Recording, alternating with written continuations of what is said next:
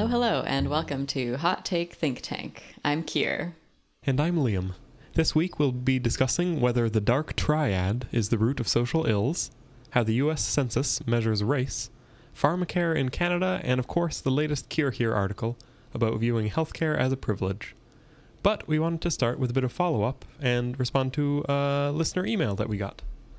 Yes, we got an email in regards to an exchange that we had last episode and a comment that you made, right, Liam?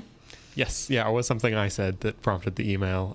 It was in the Airbnb section last time around, and you had asked me, like, I said something about, you know, maybe some places would benefit from Airbnb and other ones wouldn't, and you asked me to guess or speculate what places might benefit from Airbnb, and one of the things I said was like a small town that could benefit from tourism but maybe doesn't have enough going on to like attract a hotel, and we got an email about that speculation. And I remember, like, at the time we were recording, I was tempted to push back because I do have some rural friends who are renters, and it's become somewhat common for local renters to get kicked out in the late spring so that the landlord can rent to tourists over the summertime. The email we received speaks to Airbnb's impact in rural communities. It says, I can personally name 3 people I know who have lost their housing in the last 2 years right here in my community of less than 600 people due to their landlord putting their place on Airbnb. Small places have a worse housing crisis than cities, not a better one, and tourism and short-term rentals exacerbate the problem. Talk to anyone in Tofino about this. That's why Tofino, Ucluelet, and Sechelt have all put moratoriums on new Airbnb listings and other controls on its spread in their area.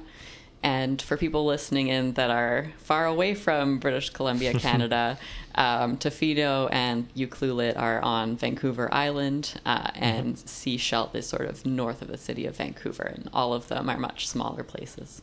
Totally. Yeah, and it's good feedback. I don't think I would have guessed. I wasn't clear about it, but I wouldn't have said anywhere in BC has enough housing that it would be a good thing for a small BC town.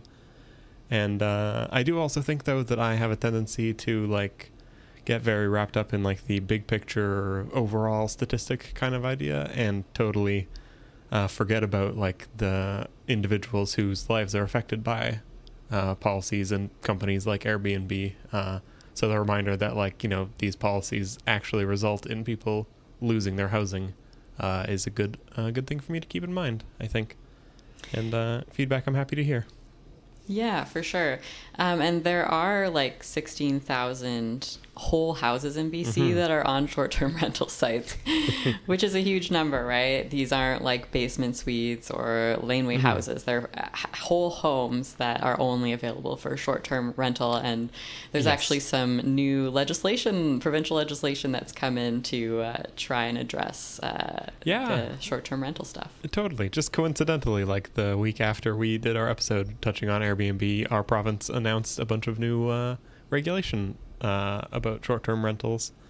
I think the gist of it is that it's trying to grant municipalities more ability to regulate Airbnb and sort of set new defaults for municipalities that haven't come up with regulations of their own yet.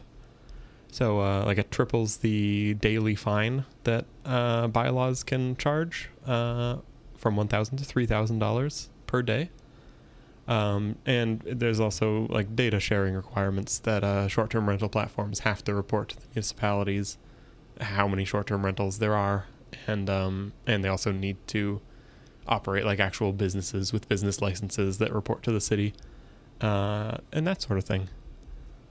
Yeah, it seems all very positive and evidence-based, but there are actually some exemptions to the new legislation.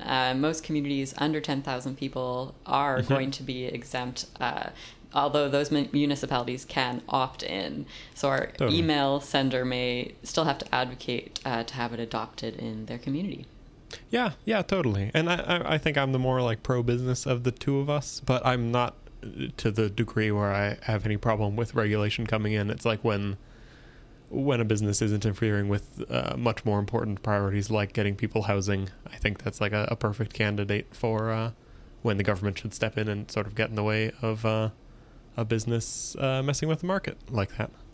So yeah, I think it's cool. I think it'll be interesting to see just how far it spreads. And you know, how many small municipalities opt in, because I don't think we're in an area particularly that Airbnb makes a ton of sense when you're trying to run a society.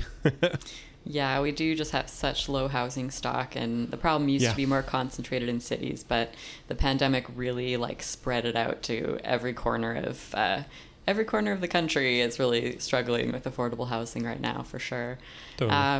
I'm really glad that our listener wrote in, and we really do welcome feedback on our episodes. Like, this is clearly a conversational podcast, and part of that is that we're going to speculate. And if you have information for us, we're open to changing our minds. So please do write in. Totally. Yeah, I think that's like part of the idea of the show, is that you and I don't agree about a lot of these things.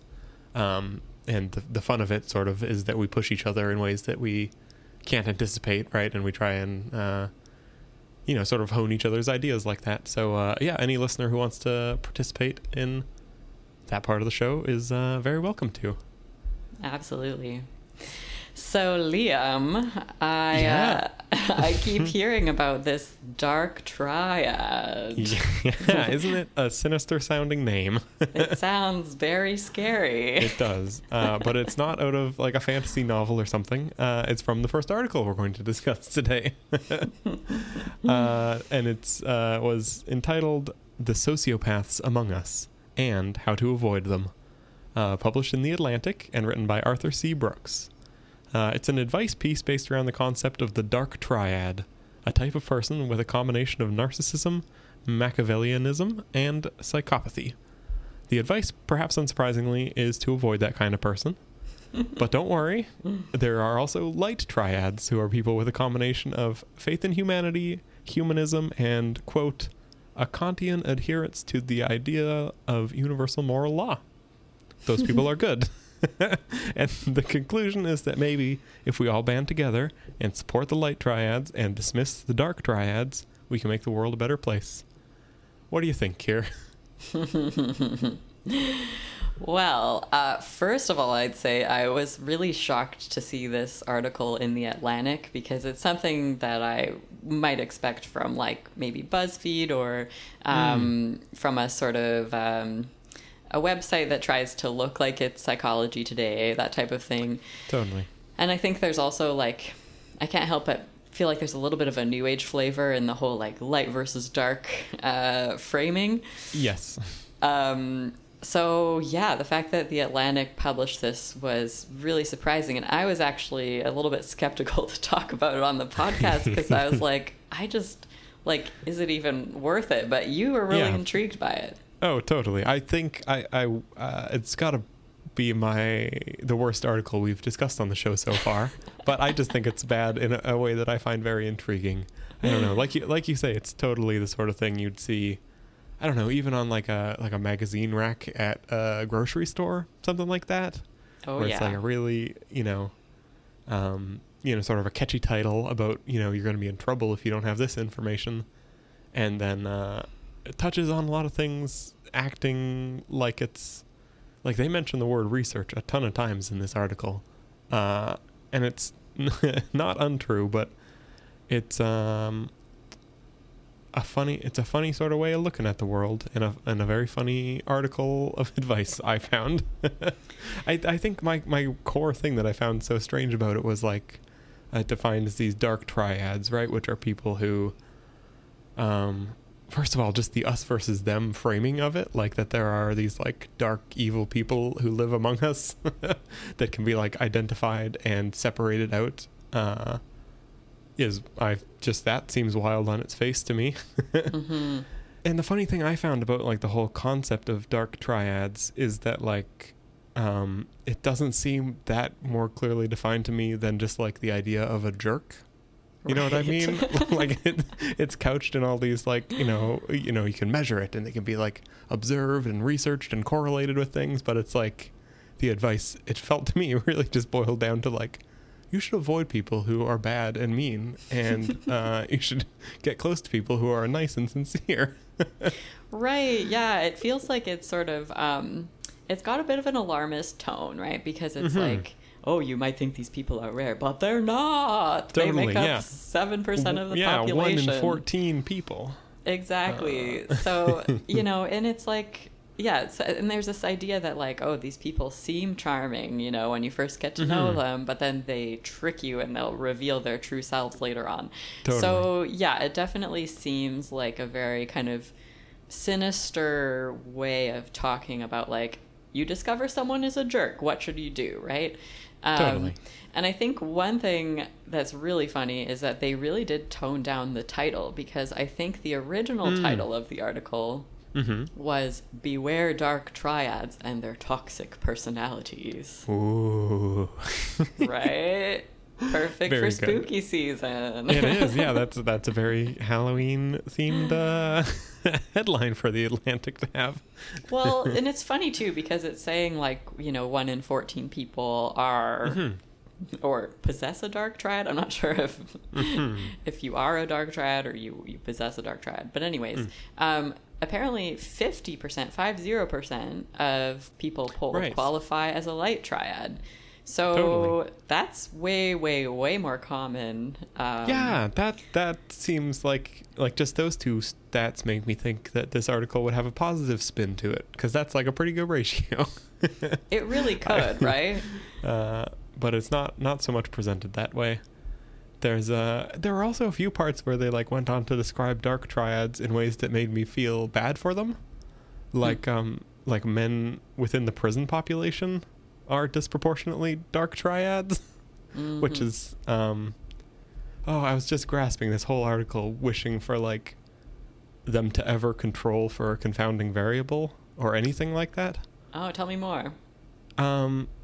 Well, there's lots of other things that the men within the prison population are disproportionately, like they're disproportionately poor, disproportionately black, and there was no mention of like controlling for those variables at all, which I don't know. Do you ever see Parasite from 2019? Did. Okay, I often go back to a line from that movie, which is about this poor family who they all get jobs working at this rich family's house, and they have this one exchange where one of the kids says that it's, you know, remarkable that these people that they're working for, they're rich but they're also nice, and it's like, oh, a rich person who's nice, that's remarkable. But the dad sort of corrects them and says like, no, they're nice because they're rich, they have all this money to sort of splash around. So it's easy for them to be nice, whereas it's hard for us to be nice because we barely have enough as it is, right? Yeah. So absolutely. It just made me think, like, is the dark triad thing going the wrong way, where dark triad people are people who are down on their luck and need to put themselves first just to get by? Right. Whereas light triad people who, like, have a pretty good station in life and get to care about Kantian objective moral rule instead of, like, you know, getting the next meal on the table or something like that. Right. Like, yeah, if you're desperate to, meet your basic needs, like, are you more likely to be manipulative? Are you more likely to be selfish, totally. Right? And is that even, like, a moral failing at that point to be selfish? Or is, right? It's like, I don't know, it gets down to the, like, can you steal a loaf of bread to feed your family or whatever? It's right.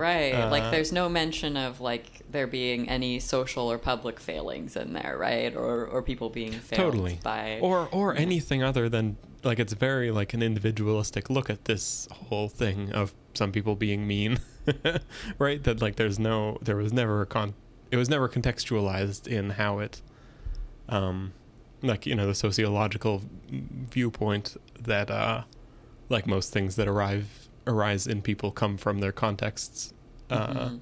It was very much presented like, I don't know, almost like a, what's the word for the, like, the reptilians or whatever? It almost had that vibe to it of, like, you know, there's, like, a secret subset of society who are, like, inherently just they're evil. They're just evil people, you know? They're just evil. Which That's I think it. Is a pretty bad way to look at the world and assess kind of anything. Well, that's because you're a light triad. I suppose so. Now, another funny thing about the article is how it consistently referred to the reader as not a dark triad. Right. Like, it consistently used, like, literally uses us and them to refer to light triads and dark triads, respectively. Which seems like an optimistic guess if it's 7% of the population. That's true. You'd think dark triads would be here reading it, right? Well, I think there was one point where they're like, if you think this is you, get help. Which is so funny because the whole thing is also discussing these as traits, which is sort of like a specific word in psychology that refers to like a stable and enduring attribute. Interesting. It's like being sad isn't a trait. It's like a passing, fleeting thing, right? Mm-hmm. But these traits, like narcissism, they're not generally thought of as things that can be like changed within oneself. Yeah, you know? Definitely. Especially like in the popular imagination, because I do think I've read about there being some useful interventions. Mm-hmm. But yeah, you have some problems like people with narcissism are very, very unlikely to ever seek out help. Totally. But even like, because we don't diagnose kids with psychopathy, for example. I'm trying to remember what it's called, but it's like callous and unempathetic behavior or something okay. like that. Yeah. I might not be getting it totally right. But that's what future psychopaths get called as children. And and there are like... Basically, yeah, people with psychopathy, and this is from John Ronson's book, The Psychopath Test. They're much more motivated by positives than by negatives, so they don't really respond to punishment. But if they can be convinced that like their life is going to go better if they follow these, rules and social norms that they see around them, that they'll be happier and more successful, and they're going to make their lives a lot more difficult if they give in to impulses that they're having to act otherwise. That's something that can be kind of can make a difference for people, but that you don't ever hear about that, like when, the public or social media is like discussing these conditions. It really is treated as like, this is what an evil person is, right? Yes, very much so. And so I guess it's nice that this article throws away one line being like, seek help if you are worrying about whether you qualify. But that's it. It's two words of advice, seek and help. So hopefully that does the trick for people. But...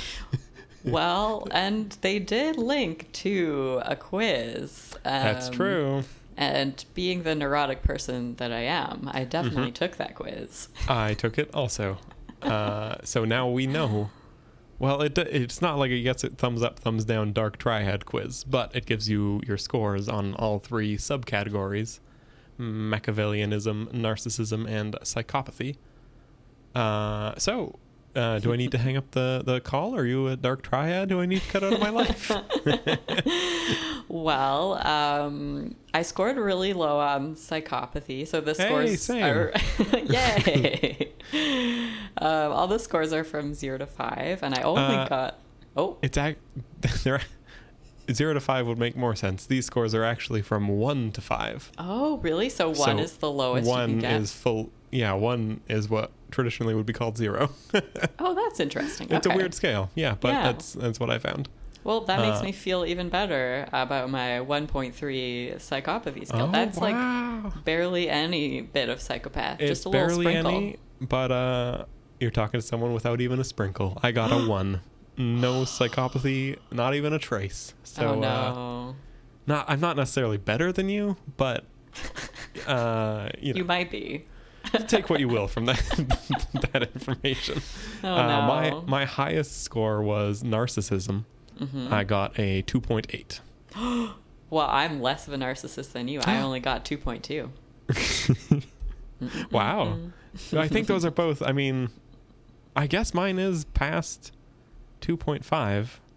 So You're like more of a narcissist than not a narcissist. But I think you are too, because it's not 0 to 5, it's 1 to 5. So the midpoint is not 2.5. It would be 3, right? Oh, right. Okay, so we're both in the clear then. Phew. Yeah, which is good considering how great I am. I'm glad the test can recognize that. I jotted down a couple like example questions. It was just like statements about oneself, and you had to choose like strongly disagree, disagree, neutral, agree, or strongly agree. And statements were things like, I hate being the center of attention, people who mess with me always regret it, and I am an average person. So yeah. They managed to determine it all from... I think there were 27 statements like that, and that's where the numbers come from. And I thought that was so interesting. But first, I want to know who is more Machiavellian, and then I'll finish that thought. I got a 2.2. I got 2.4. Oh, my gosh. So I think that means my total score would be higher than yours, eh? Let's see. Just a scooch? Yeah, I think mine's like 7, or wait. Are you adding 6.1? A little bit of on the air math. I got a 6.6 overall. So wow, so I'm the good one. So watch out. Yeah. But no, I like that you brought up like the specific questions because some of them seemed like really benign to me, like I redid my math. I'm actually only a 5.8, so yes. Oh, whoa. So I'm way worse. Yeah, you're way worse. Anyways, but what was interesting is, like, there was a question that said, most people are easy to manipulate. And that one... Yes, I noticed that too. Yeah, like, that one to me has got to be about the Machiavellianism. And what's funny about that is that, like, I do think people are easy to manipulate, but it's also against my moral code to manipulate people. So I don't act on that, but I think that it is true, right? No, I think I strongly agreed with that statement. I think it's like a good part of being self-aware to realize that you can be manipulated and other people can be manipulated. I feel like being blind to that would get you into some sticky situations. I think it's, I don't know. That was a weird one. I totally agree. Like that's what made me skeptical of this article, right? Is it's like, if I can score as high as I did, by agreeing that like people see me as a natural leader, like that doesn't actually speak to like how I treat people, how I handle a position of leadership, even if I take on positions of leadership, right? Like a lot of it, it's kind of like it feels more like thought policing, right? It's less about like the behaviors that you exhibit and more about like, I don't know, I guess how you see the world. And I was also surprised that I could score so high because I do feel very optimistic about the world. I do think most people are kind and like, you know, so it feels easy to score high. Yes, I did not get the impression taking this test that it was measuring anything of meaning. I really didn't. I didn't get the feeling that there was much to this. A lot of it, I mean, I guess maybe the psychopath questions were a bit more clear. Like the people who mess with me will always regret it. That one seems a bit odd, but I guess I couldn't picture like a totally normal kind of person I'd want to be friends with getting like 100% on this test, but I don't think you need to get 100% to be a dark triad. So interesting, exactly. Interesting / nonsense. I also got to call out just like the use of just one last thing about this article. The way I love when people talk about research in a way where I'm like, there's no way that the research proves that.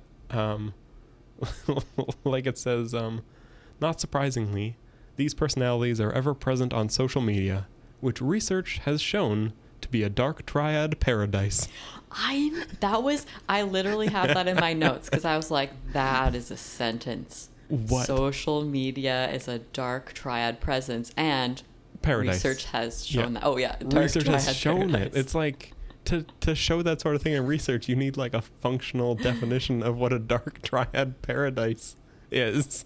I feel like yeah, that sentence just like obliterates the whole article. Yes. Like if you feel confident saying that, then you've lost the plot and like you cannot be trusted to people be just delivering that information. I mean, I wonder if you got like a list of all the times the phrase research has shown like articles with that in it, how often research actually shows that thing. It's a weird, I feel like people just love to put that at the start of, just before they say some wild claim that has no nothing behind it. Just I mean, research has shown that really makes people trust what you're saying a lot more than they would otherwise. So, and it has shown that you are a little bit more of a psychopath than me. Whatever. Overall, I'm a better person though, so that's true. I'm okay with that. Unless you fudge the numbers to trick us all into thinking you are good, which is exactly what someone would do if they were bad. It's so true. It's so true. Yeah, we cannot discount the fact that I could be evil for sure. Very true. Yeah. Okay, Liam, I have a question for you. Okay. What do you think the term octoroon means? Well, I looked this up earlier when I read the same article as you. Dang it! Nice try, though. It means someone who is an eighth black. Yeah. Octo being the eighth. I'm not sure where rune comes from. Probably something offensive. Yeah, it definitely could be. The next article we're going to discuss is called An American Puzzle: Fitting Race in a Box. And it was written by Jennifer Medina and published by the New York Times. And it's about like the history of the U.S. Census, and I thought it was super, super interesting. Totally. So it gives us a history, and then it talks about like the kind of current issues that are being discussed about the census. So the first census was in 1790, and it has been done every 10 years since then. And the first census categorized people as either free white people, other free people, or slaves, and it did not count Native Americans at all. And every census since then has made changes to the racial and or ethnic categories you can choose from. Now, as much as 23andMe has tried to deny this fact, race and ethnicity are social constructs. There is no blood test that can categorize someone's race, and Medina says there's a murky history of law, politics, and culture around racial identity in America, and the census, obviously, the way it changes really affect that or reflect that over time. Yeah, totally. I got the impression that like around the time of the civil rights movement, it became very important to have your race or ethnicity represented, because all of a sudden there were a bunch of laws that protected discrimination based on race, protected people from that. So in order to sort of prove that you had been wronged in that way, you needed an actual count of, you know, what's the population rate, and then this company hires 100,000 people and has, you know, a way disproportional racial makeup, then that might be against the law. Yeah, exactly. Like, I feel like there's an interesting tension throughout the years where you have certain groups advocating to be included and counted distinctly, because that does allow, you know, health institutions, like all sorts of different government bodies, to look at whether there are things like educational disparities or health disparities and how to address those. But you have this opposite pole that's happening where people have also lobbied to be counted as white. There were a couple different examples of that. Mexican was listed as a race in 1930, but it was removed for the next census because Mexicans lobbied to be counted as white. And you'll also notice that Middle Eastern people and North African people, they also lobbied to be counted as white in the early 1900s because you would only have a pathway to American citizenship if you counted as white. Right. So, and that lobbying it succeeded, and it's this round of changes that they're thinking of adding North Africa and Middle Eastern as a race, if I read it correctly. Yes, exactly. That is one of the things on the table for the 2030 census, because we don't really have any numbers right now about whether there are health disparities or other kind of equity issues in those groups, because they have not been separated out. Right. There was one fascinating stat, one of my maybe my favorite stat we've talked about on the show. It just says in 2020, quote, some other race, quote, was the second largest race group measured by the census. So, most white was the biggest group, second biggest group was some other race. And then all of the specific other races were smaller than that one. So the list they'd come up with, most people, or the plurality of people who were not white, didn't fit into one of the other categories by their own judgment, which is wild. Yeah. Seems like a bad list.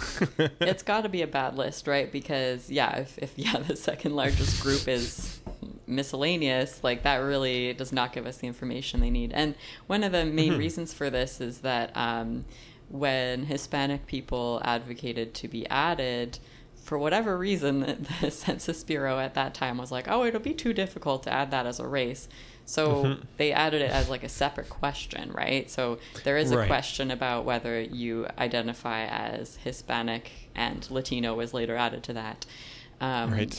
And then the next question is about race, and Hispanic and Latino is not an option on there. So if you don't identify as white or black or Asian, then you're going to be checking the other box. And I thought there was actually a really funny quote from a senior demographer with the Pew Research Center in this article named Jeffrey S. Passel. And he said, the Census Bureau, ever since they added the Hispanic origin question to the census, has been grappling with how to get Hispanics to tick one of the conventional race categories. You're right. Isn't that kind of funny? They're like, why won't these people just pick black or white or Asian? Right. Yeah, totally. They just can't figure out how to... Well, and it sounds like that's another one of the things they're proposing changing is moving Hispanic or Latino into the list of races as opposed to the separate ethnicity question. Yeah, which seems reasonable. But a group that is concerned about that is Afro-Latinos, because they're basically worried that Afro-Latino people will start only checking the Hispanic-Latino box and not the Black and or African-American box. Yeah. But of course... you can check more than one. Like, there's no restriction on the number of boxes. Yeah.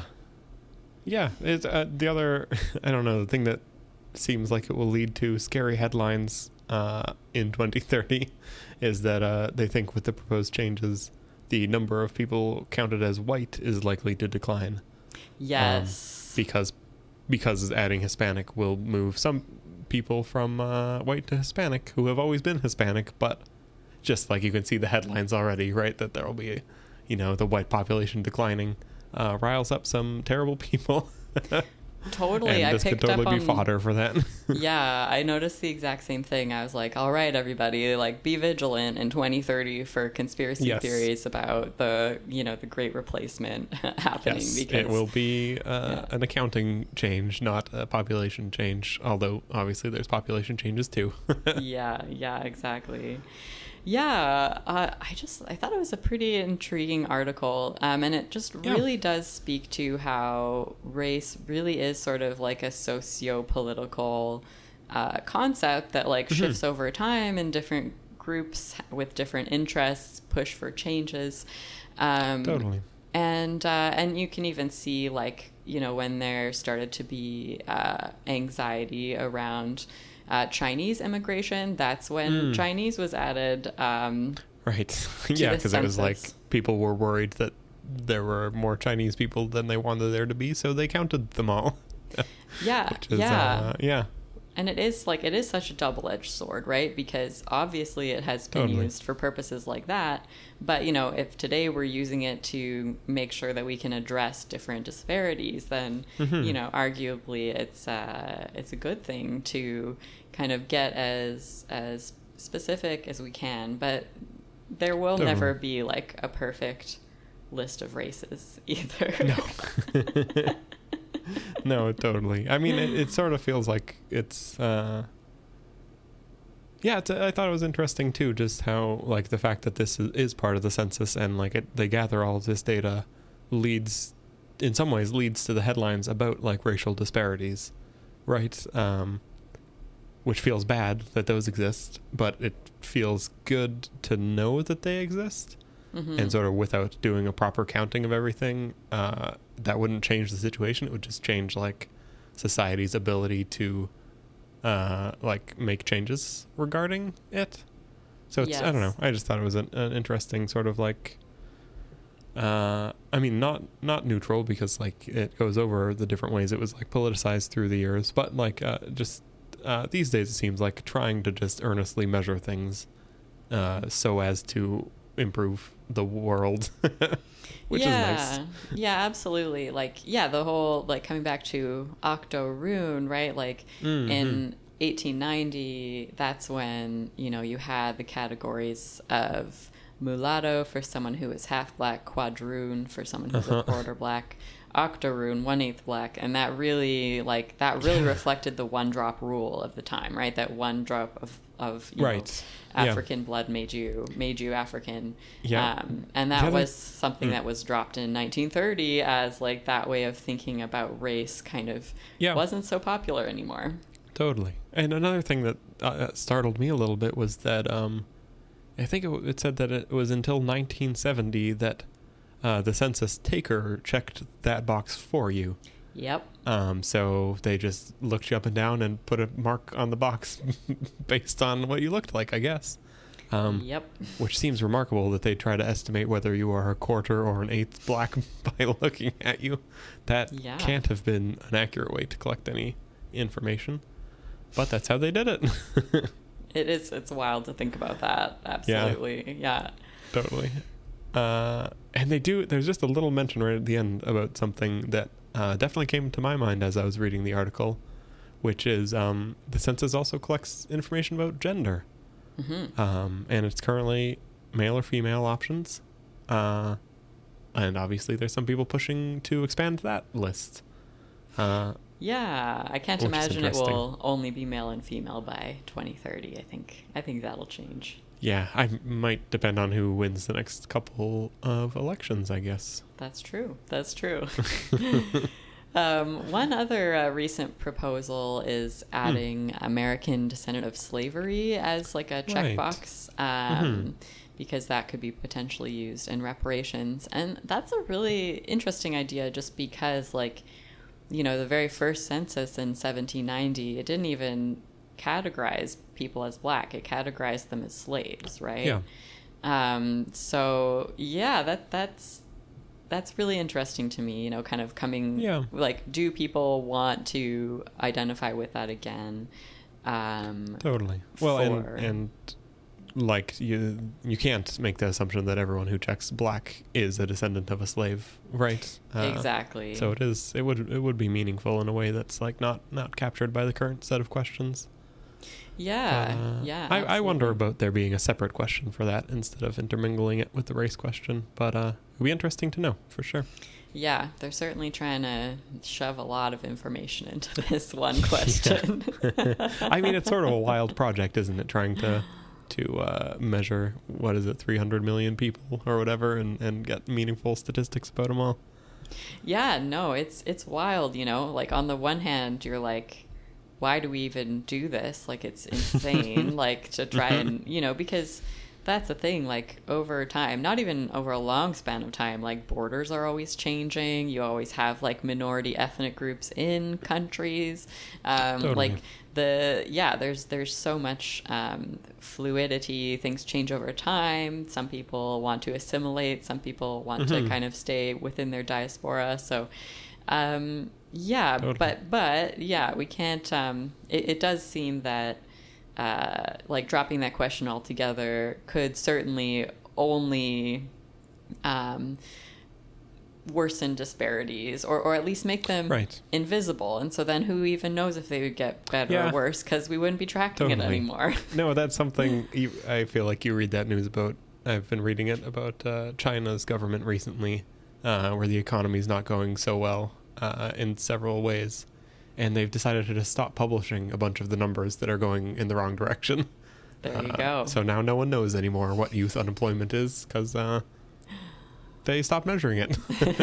It's just, I guess, one way to short-term make your problem go away. But the real question here is, should they add the dark triad questions to the census?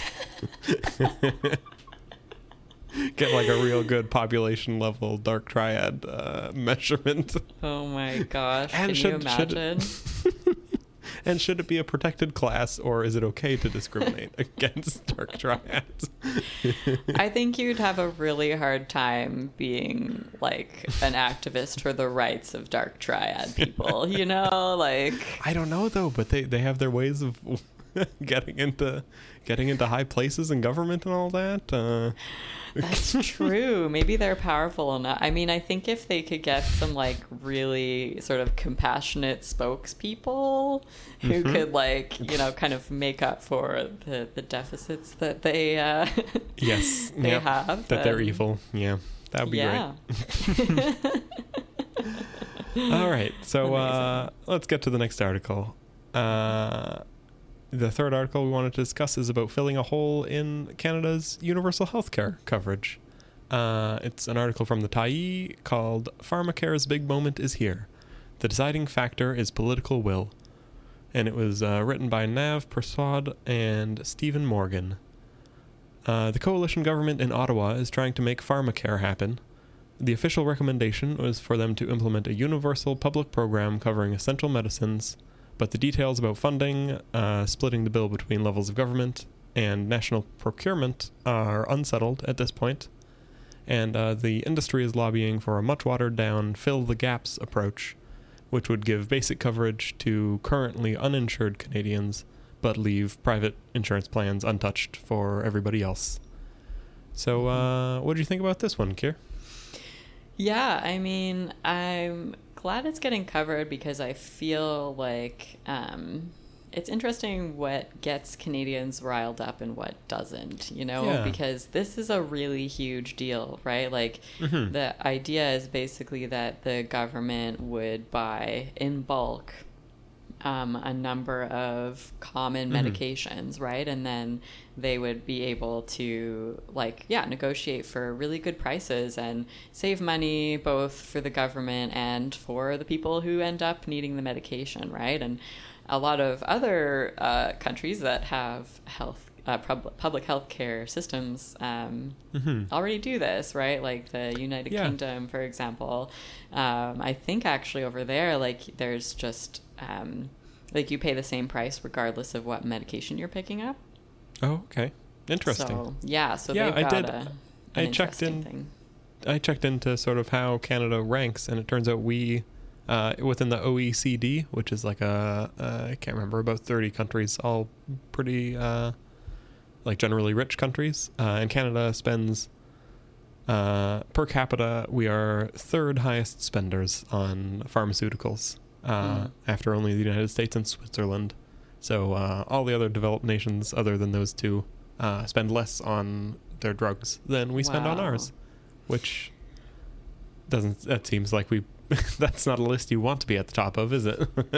No, it's not. And I think like drug prices get treated as if they're objective somehow, like that's just how much that drug costs, but that's not true at all, right? Like there are many countries that already do this bulk buying, and like if the entire government of Canada is like, we're not going to pay that much for insulin, the drug companies will lower the prices, and they have lowered the prices for other countries, right?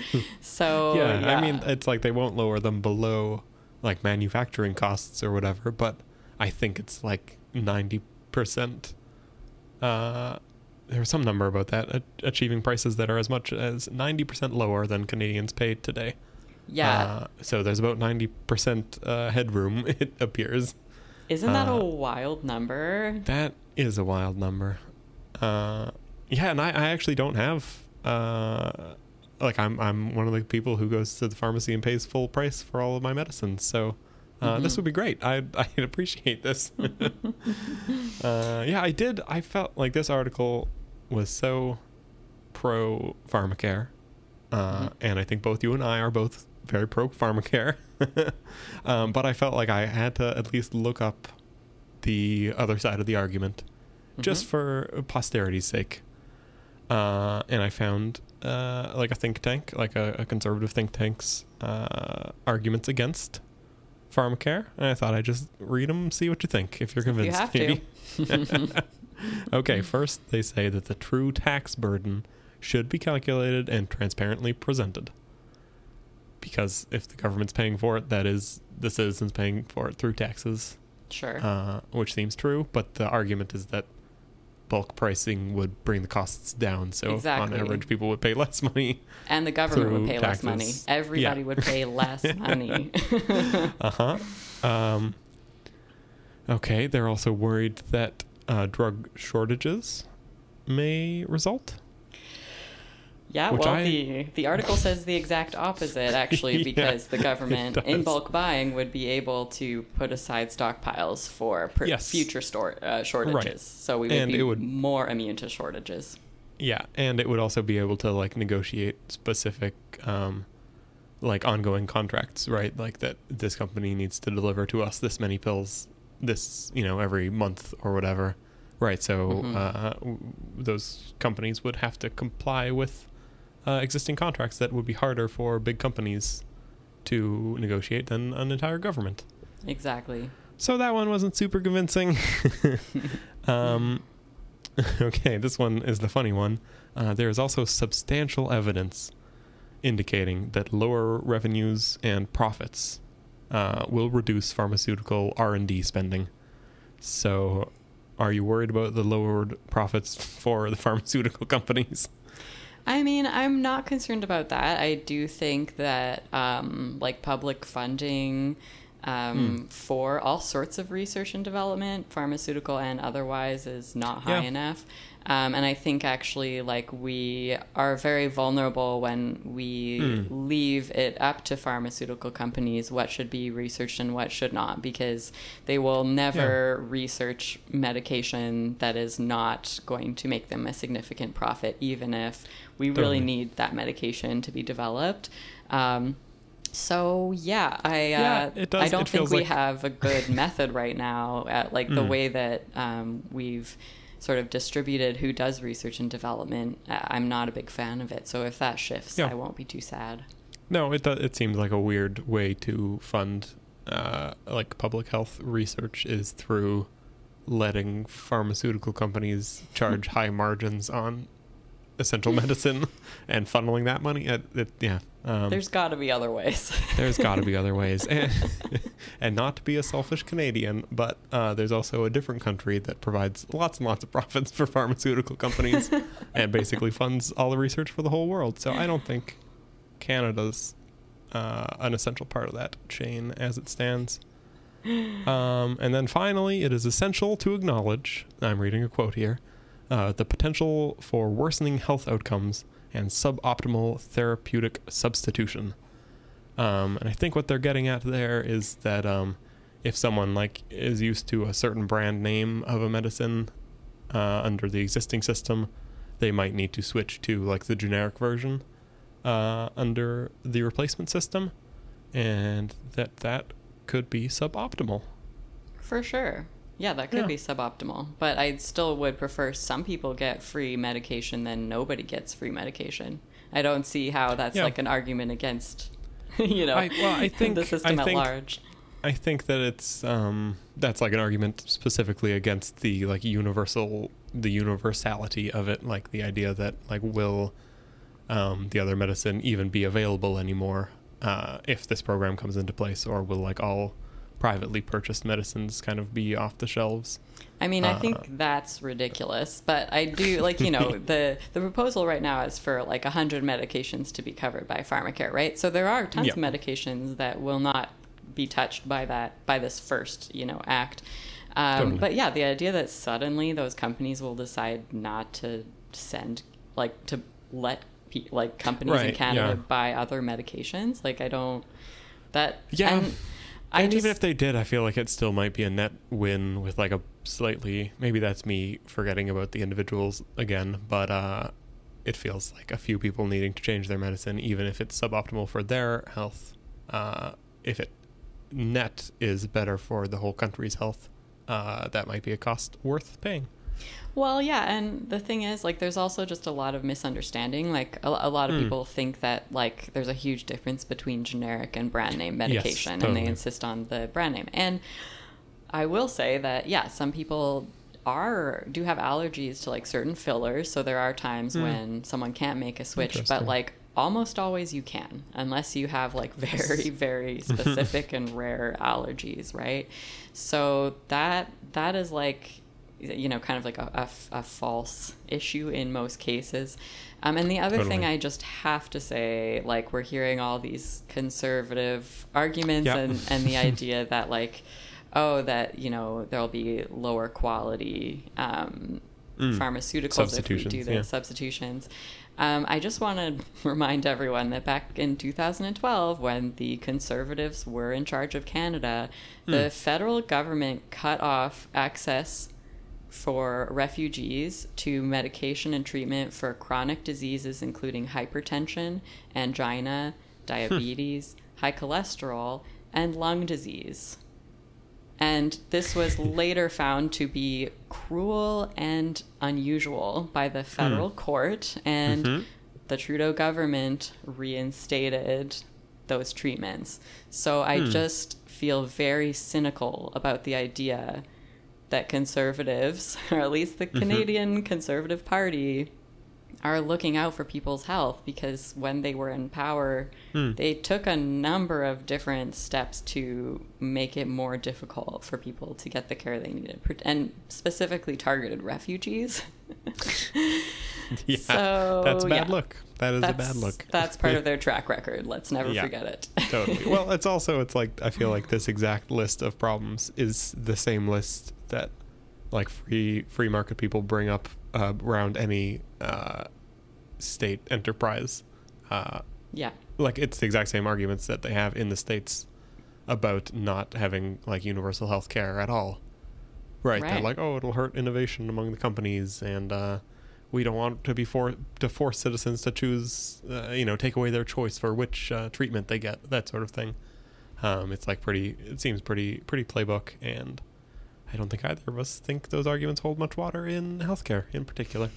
No, I don't find them very convincing. And I do think it's fair to be real about the fact that there are trade-offs, right? Totally. Like the fact that we have a public healthcare system that more or less, depending on the province, you know, does not allow for private clinics. Like the downside is that you can't pay to skip the line. Totally. Right? And people who have the money to skip the line would like to be able to do that, right? Yeah. But generally, most provinces have decided that that does not outweigh, like, that's not more important than everyone getting treatment, right? Totally. Like, well, and I think that the system they try to set up is that you get to skip the line if you are in need of urgent health care. Which I think is a reasonable way to get people to skip lines. Right. There are situations where people need treatment, you know, before other people, but trusting, like, their spending power to determine who needs healthcare soonest. Exactly. It seems like silliness, Exactly, right? Like, we could, in a private system, we can organize who gets in first by how much money they have. In a public system, it's how sick you are. Totally. Right? Well, if everyone was rich, I feel like those might correlate pretty well, because if everyone has money to splash around on healthcare, then people who are sicker would splash around more. But that's so far from reality that it's not even worth considering, really. Yeah, absolutely. That's so far from where we are. So I think it's very hard to make a good argument about keeping people from getting the medication they need. And that even got brought up in the article, right? That there are overall healthcare savings from doing this. And yeah. I've got to imagine that part of that is that, if people are not able to afford preventative or kind of management medication, then their conditions will deteriorate and they will be even sicker and need more intensive treatments, right? So there are just so many arguments for it, and even individuals just will never have the power to negotiate drug prices, and companies within a country have a lot less sway than an entire country does, right? So totally. Well, and it's also reasonably sort of an industry that deals with a lot of regulatory capture, meaning it's not easy for a small new startup to compete with the pharmaceutical companies because there is a ton of reasonable regulation around who gets to sell pharmaceuticals, right? You can't be I could beat them on price. I'm going to set up a Tylenol shop in my garage. There's not room for competition like that in the pharmaceutical market. So right. It's not going to be the people acting as if it's that the free market needs to be the solution here, I feel aren't being earnest with the situation, which is it's not the kind of market that anyone actually thinks should be totally free, and that anyone can sell any bottle of pills that says anything on the outside. It's a heavily regulated thing, which is where the government is important, I guess by definition. yeah absolutely. I think if people knew what a sort of free-for-all, regulation free healthcare system really results in, they would probably change their mind about it pretty quickly. Totally. Well, and it's also disingenuous, the companies that are making all the money with the system how it is also don't actually want that. They like the situation as it is, where there's just enough regulation to keep any honest price competition from bringing prices down, but not so much regulation that they don't get to charge whatever they want. Exactly. Yeah. And I think it's good to remember that all the way back to 1947, when the Saskatchewan government introduces the first provincial hospital insurance program in Canada, there was huge opposition. The Canadian Medical Association completely opposed publicly funded healthcare. So it's more of the same. We've always had these arguments against public healthcare ever since it started. Totally. That treatment would get worse, that doctors wouldn't work anymore because they wouldn't get paid enough, and so on and so forth. It is the same playbook. It's very familiar, and and yet, Canada's healthcare system is the envy of a lot of other places. Even with the issues that it has, I would way rather be here than many other places. Totally. Well, and there's no political party in Canada that's we should get rid of universal healthcare. It's a settled issue. That was the correct move, at least for the federal parties and everyone here in BC. Maybe in Alberta you'd find some people who don't like it, but widely regarded well. Yeah, there definitely are private surgical clinics in Alberta, and so there are some exceptions, and the Conservatives are always trying to chip away at the corners of the public healthcare system. Yeah. It's something that you kind of never get to fully put your guard down about, but they're definitely kind of reduced to making arguments about particular pieces of it rather than attacking the whole thing. Yeah. Yep. Yeah. Well, speaking of healthcare.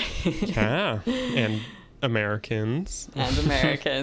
My latest essay was "Dear Americans, Healthcare is Not a Privilege. Wellness gurus will not save you," and I released that last Friday. It's an interesting article. I love in like right near the top, you provide a whole list of things you have tried to help with your chronic illness. Mm-hmm. And it is one of the wildest paragraphs I've read in a long time. I almost want to read it here on the podcast, just in case anyone hasn't read the article. But do we have the time? I think we got the time. It won't take that long. You want to read it or should I? I'll go for it. Yeah, I start the article by talking about when I first got sick with what would eventually turn out to be a neurological condition. I was really suspicious of the mainstream healthcare establishment because I felt really let down by it. And so because I felt failed by that, I went searching elsewhere. And here's the paragraph from the essay. Before long, I wound up in the vortex of the online chronic illness world. I decided to forego all pharmaceutical treatments and use turmeric pills and marijuana to manage my symptoms. In addition, I tried cutting out sugar, gluten, alcohol, and caffeine, acupuncture, chiropractic, osteopathy, naturopathy, somatic therapy, cranial sacral therapy, neuroplastic rewiring, self-directed exposure therapy, visualizations, positive thinking, yoga, Pilates, walking, jogging, dancing, swimming, self-induced neuromuscular tremors, intramuscular stimulation, trigger point injections, electrode stimulation, eating ancient grains, dark greens, berries and fish, drinking iron, protein, herbal teas, Gatorade, cinnamon water, kombucha, and more water, meditation, body talk, breath work, energy work, arnica salve, peppermint oil, devil's club cream, several tinctures and bach flower remedies, a variety of supplements, homeopathic pills, probiotics, fiber, spinal traction, neck traction, foam rollers, resistance bands, weighted blankets, weighted eye masks, eye drops, and tinted glasses. That's it? That's all you tried? It's an amazing list. I've known you, obviously, throughout all of that. And it was funny because, I remember many of those. And I also do remember a couple that you didn't include. Oh, really? It's a while. Yeah. You tried so much over the years. It's... remarkable. That's a remarkable list. You've really thrown the kitchen sink at this thing. I really have, and it does sound insane, but I think it's really common as well because if you are in unrelenting pain, you will try anything to get out of it. Totally. And I guess I just there was a time where I really thought of Western medicine very, very poorly, and I kind of held up on a pedestal alternative medicine, right? Yeah. But over time, I realized that, the wellness world really positions itself as altruistic, right? They're actually looking out for you. The doctors aren't. The doctors are looking out for their own profit, but not us over here, right? Yeah. And that's just very silly because they are also selling products. They also depend on you not being well to need their products, right? Yeah, yeah. The difference is not one person's charging you money and the other person is not, particularly here where we have free health care and the doctors are not charging you money. Exactly. Yeah. Well, and that's what I kind of get to in the article is when I do talk about health grifters or that type of thing on social media, I get some messages from people who are kind of saying, well, it's better than nothing. Right? Yeah. And I continue to find that shocking, right? The idea that a useless treatment is better than nothing. And so far, everyone who sent me a message like that has been an American. And that's why I started my essay, or I addressed my essay to Americans. Because I really feel you're really kind of scraping the bottom of the barrel if you are defending sugar pills, right? Totally. Yeah, no, it's sort of a wild, better than nothing is not the standard you should hold your healthcare to. That's literally the lowest bar. I don't know. I do have my own thoughts on placebo treatments, and I generally think of them as being pretty dangerous. Oh, that's interesting. There is there's cases like yours where it's a condition that doesn't have very much research around it, and there's sort of not an established mainline treatment. But I don't think generally these placebo snake oil kind of things are that targeted. I think they're usually put forward by people who are dismissive of all Western medicine and of all doctors and hospitals, and I don't think they are very targeted. And I think they can land on people who, maybe it starts that they do just have a bit of chronic pain, and they get swept up, they start following Instagram accounts or whatever it might be. But then maybe they reach a point in their life where something more serious comes along that does have a treatment, but they have become so ingrained in this way of thinking about the world that they don't seek out the actual treatment. And a lot of diseases can get bad really quickly, and sort of getting to them early is key. If you spend 6 months trying to treat your breast cancer with tinctures or whatever, that might kill you. Yeah. So it's no, absolutely. Yeah. That's a really good point, is it's like, it's one thing to turn to placebo, when you're dealing with something that's not going to kill you. But yeah, absolutely. Yeah. Like taking that same mindset where you're paranoid about the mainstream healthcare system, you think that they profit off of keeping you sick, you're going to do everything you can to avoid them.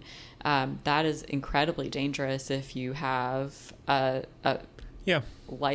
life-limiting illness, right? Totally. Yeah, and it might do no damage to you for 30 years straight, right? But then at the end of those 30 years, it could be very bad to have been thinking that way for that long. Yeah, absolutely. And people do try and cure cancer through meditation or through drinking lemon water or whatever, and people die because of that. So it does get really serious. But I think something that really kind of underlies all of this is that I've also noticed that Americans will often refer to healthcare as a privilege. And that's something I really take issue with in the essay, because framing something that is actually a human right, a recognized human right, as a privilege really makes it sound like something that like some people are going to have and some people are not going to have. And, maybe we can make the group that has it a little bigger, or maybe you can join the group that has it, rather than just being like, no, like there's no such thing as deserving healthcare, right? It's impossible not to deserve it. And I really would love to see, like, every time it pops up that healthcare is a privilege, someone stands up and says, no, it's a right. Everyone has a right to healthcare.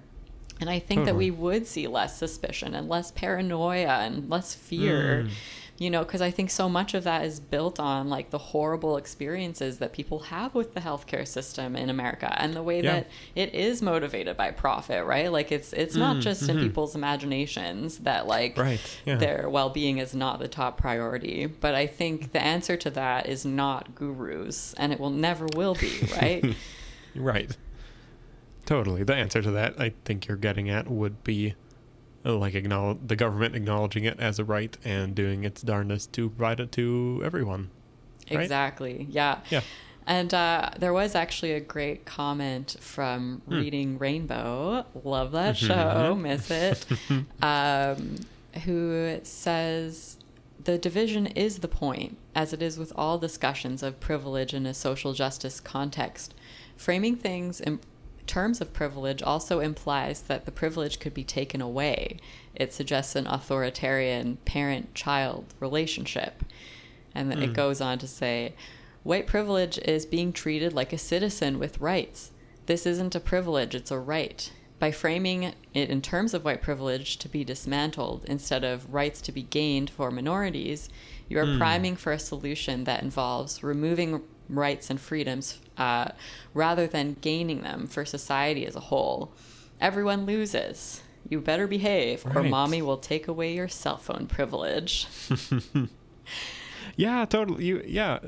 I had a similar thought to that last bit, reading about, because you do mention how privilege is like acknowledged on social media, and how you used to value and engage in such empty gestures. Mm-hmm. It did make me think like what is sort of the right impulse when you feel privileged.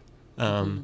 Like is, because I feel like the current standard is that you're supposed to acknowledge your privilege, which I kind of agree with you seems to be an empty gesture.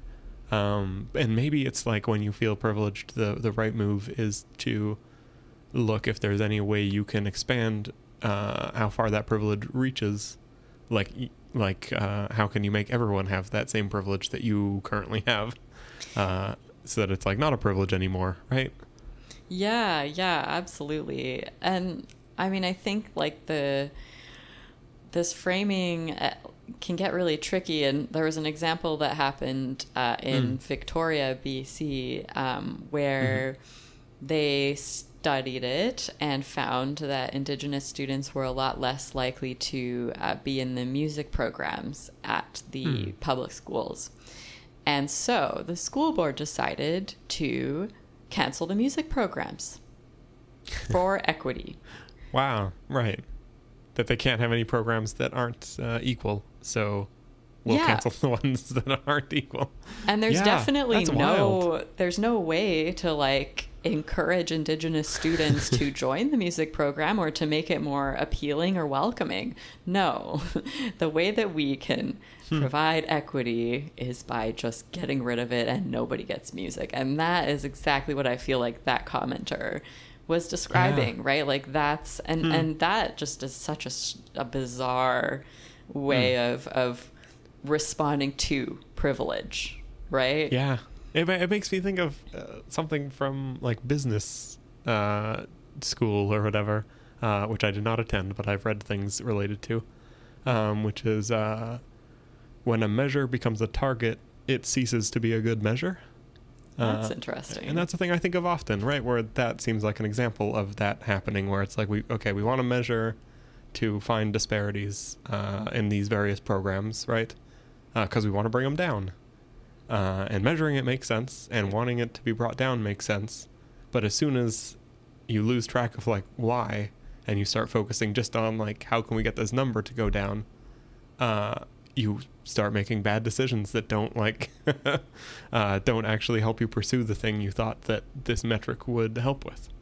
I couldn't agree more, right? Like that's the thing about the gradual like neoliberalization of our public institutions over the last several decades, is that like rather than acknowledging that, you know, running a disability agency or like a poverty program is serving a particular purpose, we decide that every single institution, every single government office needs to be meeting very specific targets, right? And that totally they need to be improving on all of these different metrics. And like how carefully are those metrics chosen, right? Like is it like, oh, how many appointments can you squeeze into a day, right? Or like I remember like being in a program where she was like, oh, well, we need to like close your file basically because we have to finish every file within this many months. And so even if you don't leave with the services you were supposed to get, it's actually more important to that office that the file gets closed on time. Totally. Yeah. Well, and that's why it's such an important thing, like for people who run businesses, right? Is that they don't have the capacity to, like direct every, you know, if it's like 1,000 people who work at the company, you sort of do need ways to like aggregate how is it going overall, right? But if you become too hung up on those numbers, then people will start cutting corners to meet the number without actually doing the thing that the number was supposed to represent. Yeah, right? That, like, exactly. Oh, we're supposed to close the files within 3 months. That means we're supposed to fully perform the service within 3 months. But if you're just measuring how quickly the files get closed, let's just cut some services. Yeah, let's just do less. Let's just close the file, even though it's not really done. Right? You totally can lose the plot when you get too hung up on any sort of measure, whether it be race or dark triad or whatever. Well said, Liam. Well said. Well, should we move to the quiz? Let's do it. I'm ready. Okay, cool. It's a quiz. Not super related to what we talked to today. Other than that, it has to do with something that's very complicated and hard to measure. Oh, good. I've got a question, and I've got one hint. Okay. And the question is, what was Canada's overall poverty rate in 2021? That's the last year that data have been published for. Okay. And if you'd like the hint, I will tell you the rate in 2015 was 14.5%. Okay. I'm going to guess that the overall poverty rate was 9%. The answer is 7.4%. Wow. You know what's funny about that is I was actually going to guess lower until I heard you say 14. And then I bumped it up because I was like, how could it change so quickly in such a short amount of time? Yeah, totally. That's sort of why I wanted to give the hint, actually, was to like let you peg your answer to like a known entity instead of sort of a shot in the dark. Mm-hmm. But yeah, the government has like legislatively committed to trying to reduce the poverty rate by half between 2015 and 2030. Mm-hmm. And they're pretty much already there. From 14.5 to 7.4 is the progress so far. That's amazing. I thought that was great. There's like a whole bunch of programs that have been brought in, like the Canada Child Benefit, Canada Workers Benefit, increased old age security. And yeah, the numbers are kind of startling. The one that struck me the most probably is 653,000 fewer children are in poverty now as compared to 2015. So, yeah, I just heard someone, I read an article that like went over Justin Trudeau's track record so far, because he's not doing so hot in like the latest polling. And one thing they mentioned in that article was like, well, he has cut poverty by half. And I was like, what? I had no idea. That's fantastic. What a, like, I think one of the themes of our show is like the prioritizing people's like material welfare above sort of ideological things. And that's a great number. That's a real accomplishment for the country. Yeah. So, yeah. Absolutely. A good news segment and a quiz at the same time.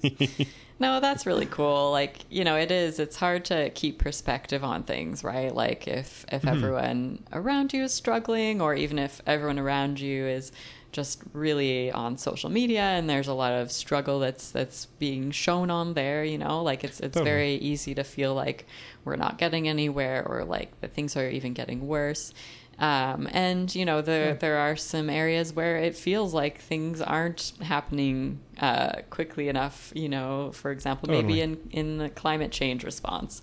But to know that, you know, there is significant change that has been accomplished, like we should celebrate that, you know, like I'm with you. Yeah. Back when I was like really deep in social justice land, it was like almost, offensive to point out what had improved, because it was really important that we keep this story about like cis hetero white supremacist patriarchy you know, grinding everyone to dust, and so that resulted in like either ignoring or downplaying or even being suspicious of anything that's gotten better. And I'm not into that anymore.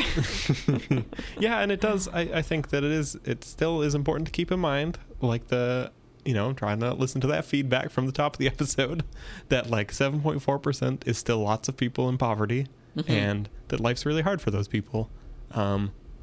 And so it's not like mission accomplished or anything like that. But at the same time, there's like a whole other 7% that were in poverty 6 or 8 years ago who are not anymore, which is those lives also, those stories also are important, you know?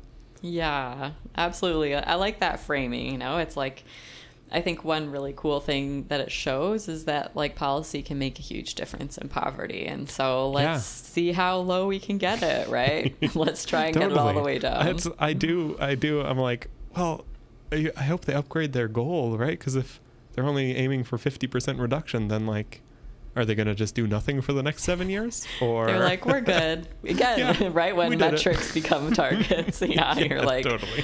Yeah, well. Yep, poverty solved. Let's just pause everything. We don't need to do any more. Yeah. No, I think they'll keep trying. I hope they'll keep trying. I think so too. Well, this has been Hot Take Think Tank. Until next time.